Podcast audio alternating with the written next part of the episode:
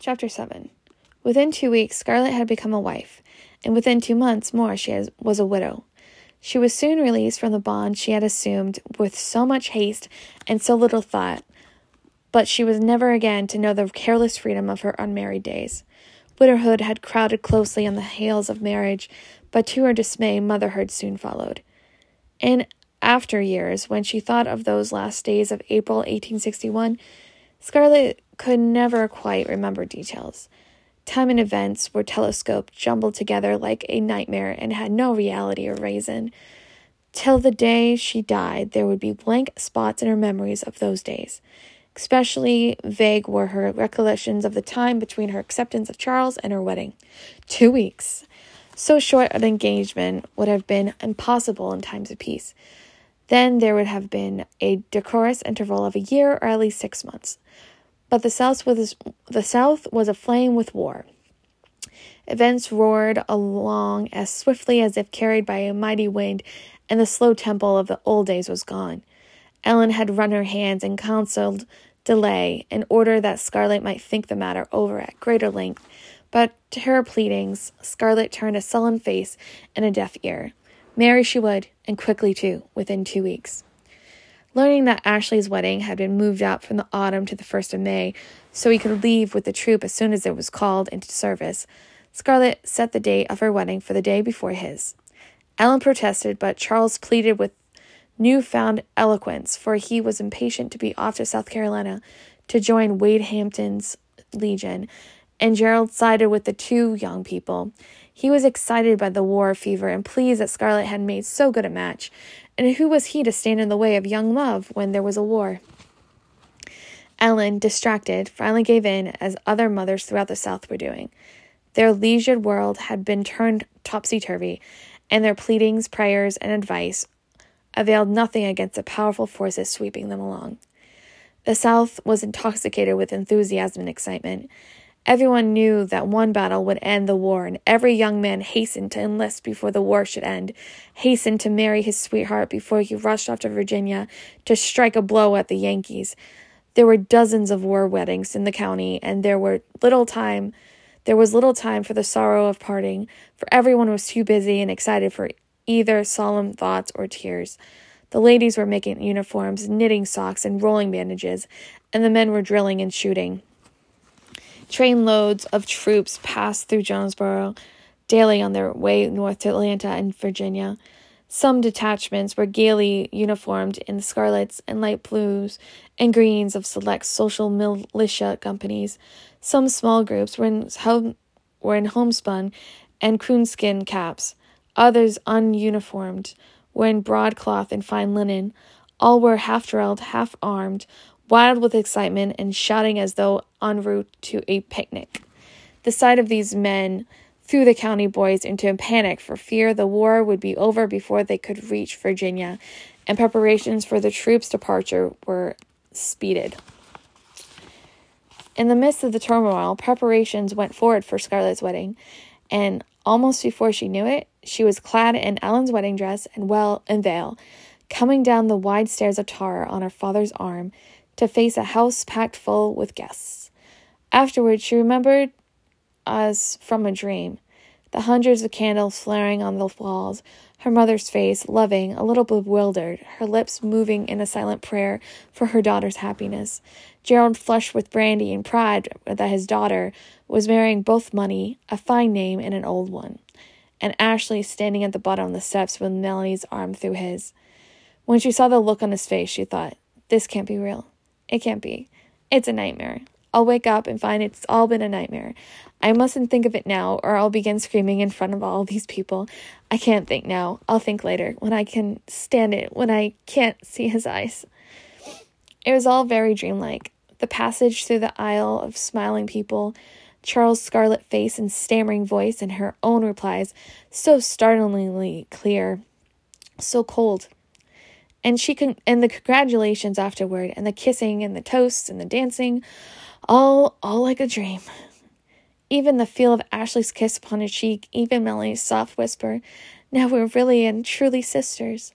Were unreal. Even the excitement caused by the swooning spell that overtook Charles' plump, emotional aunt, Miss Pittypat Hamilton, had the quality of a nightmare. But when the dancing, toasting were finally ended, and the dawn was coming, when all of the Atlanta guests who could be crowded into Tara and the overseer's house had gone to sleep on beds, sofas, and pallets on the floor, and all the neighbors had gone home to rest in preparation for the wedding at Twelve Oaks the next day. Then the dreamlike trance shattered like crystal before reality.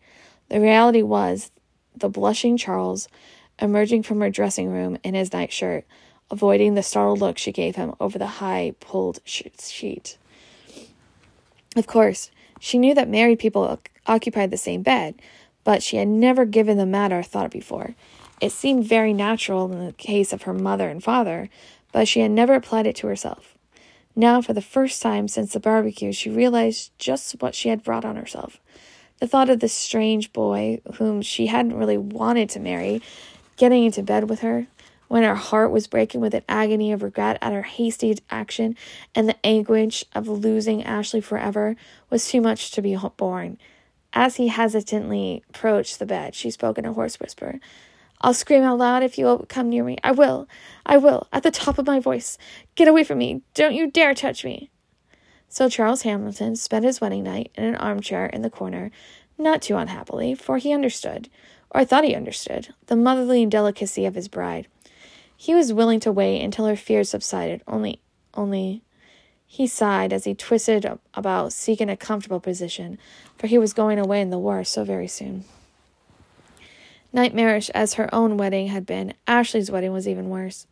Scarlett stood in an apple green second day dress in the parlor of Twelve Oaks amid the blaze of hundreds of hundreds of candles, jostled by the same throng as the night before, and saw the plain little face of Melanie Hamilton glow into beauty as she became Melanie Wilkes. Now, Ashley was gone forever. Her Ashley. No, not her Ashley now. Had he ever been hers? It was also mixed up in her mind, and her mind was so tired, so bewildered. He hadn't said he loved her, but what was it that had separated them? If she could only remember. She had stilled the county's gossiping tongue by marrying Charles, but what did that matter now? It seemed so important once, but now it didn't seem important at all. All that mattered was Ashley. Now he was gone, and she was married to a man that she not only did not love, but for whom she had an active contempt.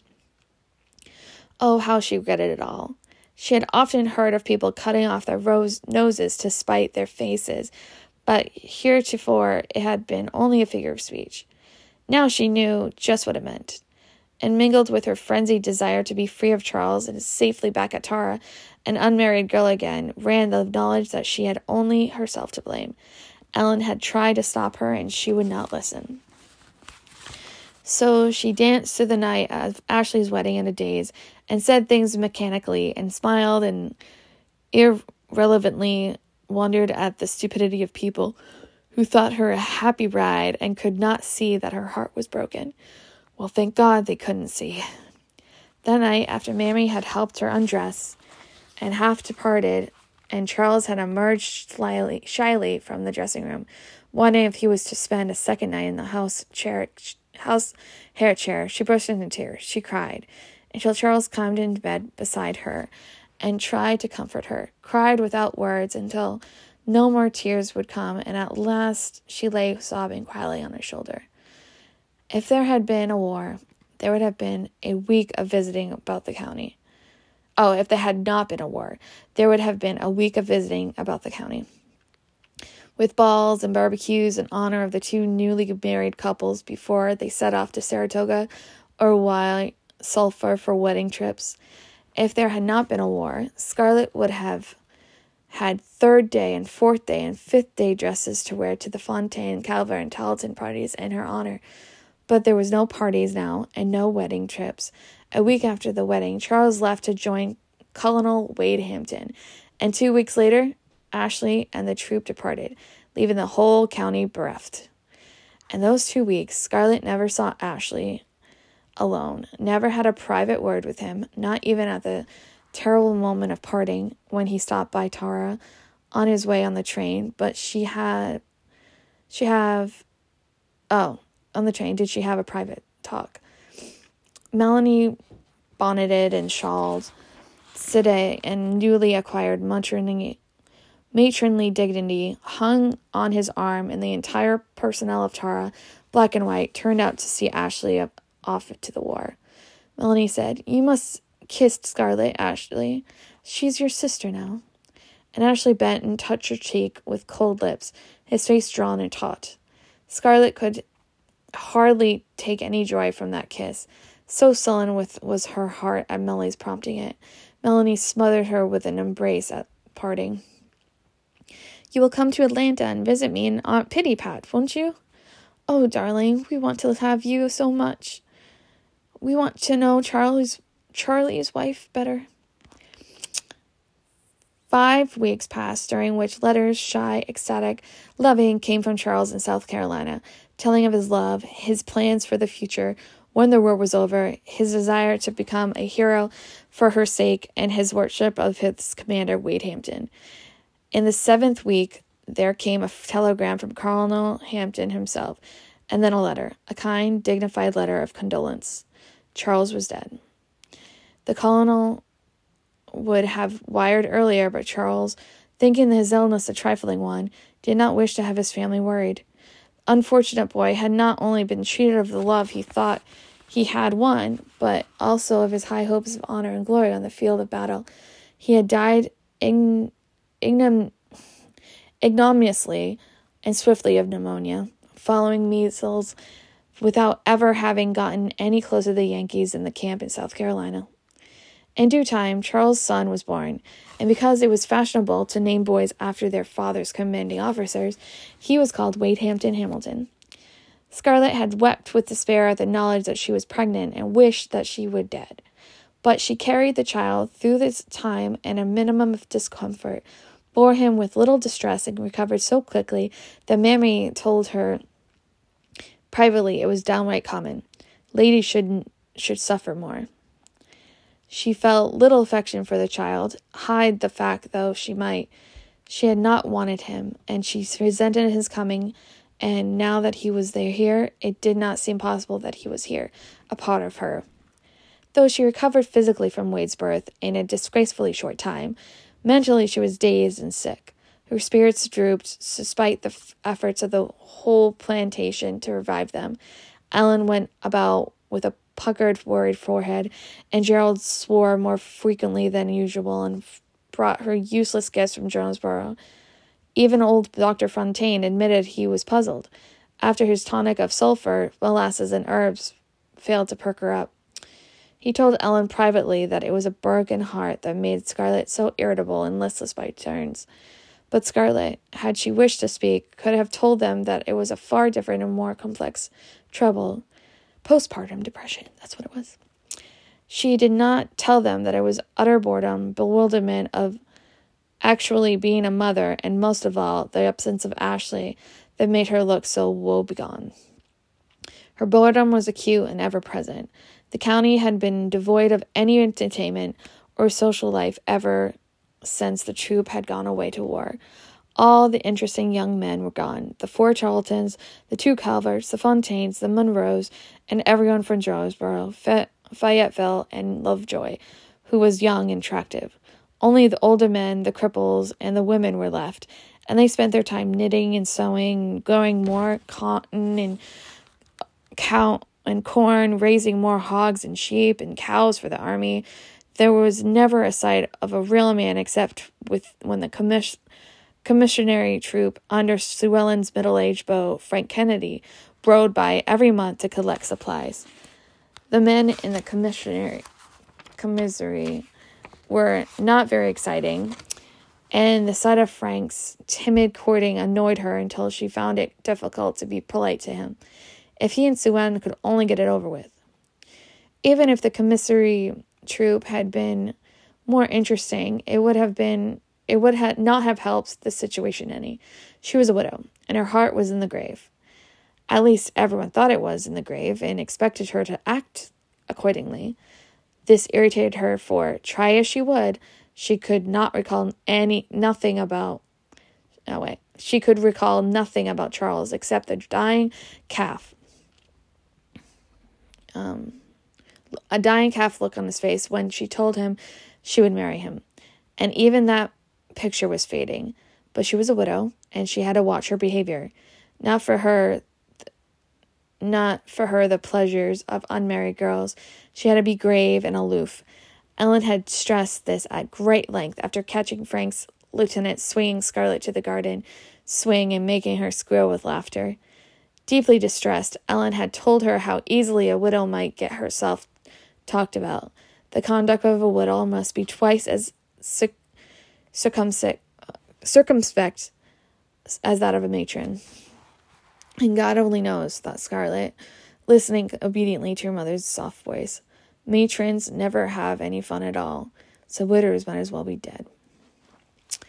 A widow had to wear hideous black dresses without even a touch of braid to enliven them, no flower or ribbon or lace or even jewelry except onyx mourning brooches or neck laces, necklaces made from the deceased hair, and the black crepe veil on her bonnet had to reach to her knees, and only after three years of widowhood could it be shortened to shoulder length. Widows could never chatter vivaciously or laugh aloud. Even when they smiled, it must be a sad, tragic smile. And most dreadful of all, they could in no way in- indicate any interest in the company of gentlemen. And should the a gentleman be so ill bred as to indicate an interest in her, she must freeze him with a dignified but well chosen reference to her dead husband. Oh, yes, thought Scarlett. Drearily, some widows do remarry eventually when they are old and stingy, though heaven knows how they manage it with their neighbors watching, and then it's generally to some desperate old widower with a large plantation and a dozen children. Marriage was marriage was bad enough, but to be widowed, oh, then life was over forever. How stupid people were when they talked about what a comfort little Wade Hampton must be to her now that Charles was gone. How stupid of them to say that now that she had something to live for. Everyone talked about how sweet it was that she had his posthumous token of her love, and she naturally did not disabuse their minds. But that thought was farthest from her mind. She had very little interest in Wade, and sometimes it was difficult to remember that he was actually hers. Every morning she woke up, and for a jury, drowsy moment, she was Scarlett O'Hara again. And the sun was bright, and the magnolia outside her window, and the mockers were singing, and the sweet smell of frying bacon was stealing to her nostrils. She was carefree and young again. Then she heard the fretful, hungry wail, and always, always there was a startled moment when she thought, Why, there's a baby in the house. Then she remembered that it was her baby. It was all very bewildering. And Ashley, almost of all Ashley, for the first time in her life, she hated Tara, hated the long red road that led down the hill to the river, hated the red fields with springing green cotton, every foot of ground, every tree and brook, every lane and bridle path reminded her of him. He belonged to another woman and he had gone to the war, but his ghost still haunted the roads in the twilight, still smiled at her from drowsy gray eyes in the shadows of the porch. She never heard the sound of hooves coming up the river road from Twelve Oaks that for a sweet moment she did not think, Ashley. She hated Twelve Oaks now, and once she had not loved it. She hated it, but she was drawn there. So she could hear John Wilkes and the girls talk about him, hear them read his letter from Virginia. They hurt her, but she had to hear them. She disliked her stiff necked India and foolish prattling honey, and knew they disliked her equally, but she could not stay away from them. And every time she came home from Twelve Oaks, she lay down on her bed morosely and refused to get up for supper. It was this refusal of food that worried Ellen and Mammy more than anything else. Mammy brought up tempting trays, insinuating that now she was a widow, she might eat as much as she pleased. But Scarlett had no appetite. When Dr. Fontaine told Ellen gravely that heartbreak infrequently led to decline and women pined away into their grave, Ellen went white, for that fear was what she had carried in her heart. Isn't there um isn't there anything you can do, doctor? A change of scene will be the best thing in the world for her, said the doctor. only too anxious to be rid of the unsatisfactory patient. So Scarlett, enthusiastic, went off with her child, first to vis- visit her O'Hara and Robillard relatives in Savannah, and then to Ellen's sisters, Paulina and Lula, in Charleston. But she was back at Tara a month before Ellen expected her, with no explanation of her return. They had been kind in Savannah, but James and Andrew and their wives were old and content to sit quietly and talk of a past in which Scarlett had no interest. It was the same with the Robillards. Charleston was terrible, Scarlett thought. Aunt Pauline and her husband, a little old man with a formal, brittle courtesy and the absent air of one living in an older age, lived on a plantation on the river, far more isolated than Tara. Their nearest neighbor was twenty miles away, by dark roads through still jungles of cypress, swamp, and oak. The live oaks, with their waving curtains of gray moss, gave Scarlett the creeps, and always brought to her mind Gerald's stories of Irish ghosts roaming in simmering gray mists. There was nothing to do but knit all day, and at night listen to Uncle Carey read aloud from the improving works of Mr. Bull, Bull, Bulwer Lytton. Eulalie, hidden behind a high walled, high walled garden in a great house on the Battery in Charleston, was no more entertaining. Scarlett, accustomed to wide vistas of rolling red hills, felt that she was in prison. There was more social life here than at Aunt Pauline's, but Scarlett did not like the people who called, with their airs and their traditions and their emphasis on family. She knew very well they all thought she was a child of mesalliance and wondered how a Robillard ever married a newly come Irishman. Scarlett felt that Aunt Ulu, Ulu, oh, Eulalie apologized for her behind her back. This aroused her temper, for she cared no more about family than her father. She was proud of Gerald, um, of Gerald and what he was had accomplished, unaided except by his shrewd Irish brain. And the Charlestonians took so much upon themselves about Fort Sumter. Good heavens, didn't they realize that it had they hadn't been silly enough to fire the shot that started the war, some other fools would have done it. Accustomed to the brisk voices of upland Georgia, the drawling flat voices of the low country seemed affected to her. She thought it was she thought if she ever again heard voices that said palms and palms and who's and hosts and won't uh, Oh, wait, four, not. She thought it was ever again heard voices that said pas for palms and hoos for house and won't for won't and mas and pa for ma and pa. She would scream. It irritated her so much that during one Ford call, she upped, upped Gerald's broke to her aunt's distress. Then she went back to Tara. Better to be tormented with memories of Ashley than Charleston accents. Ellen, busy night and day, doubling the productiveness of Tara to aid in the Confederacy, was terrified when her eldest daughter came home from Charleston, thin, white, and sharp tongued. She had known heartbreak herself, and to think of some way to lessen Scarlett's distress, Charles' aunt, Miss Pittypat Hamilton, had written her several times urging her to permit Scarlett to come to Atlanta for a long visit, and now for the first time Ellen considered it seriously. She and Melanie were alone in the big house, and without male protection, wrote Miss Pittypat. Now that dear Charles has gone, of course there is my brother Henry, but he does not make his home with us. But perhaps Scarlett has. I don't know where I'm going with this. I'm just going to talk about myself. But perhaps Scarlett Wait, where are they? Mm, okay. There is my brother Henry, and he, but he does not make his home with us. Perhaps Scarlett has told you of Henry. Delicacy forbids my putting more concerning him on paper. Molly and I would feel so much easier and safer or Melly, not Molly, Melly and I would feel so much easier and safer if Scarlett were with us. Three lonely women are better than two, and perhaps dear Scarlett could find some ease for her sorrow, as Melly is doing, by nursing our brave boys in the hospitals here. And of course, Melly and I are longing to see the dear baby.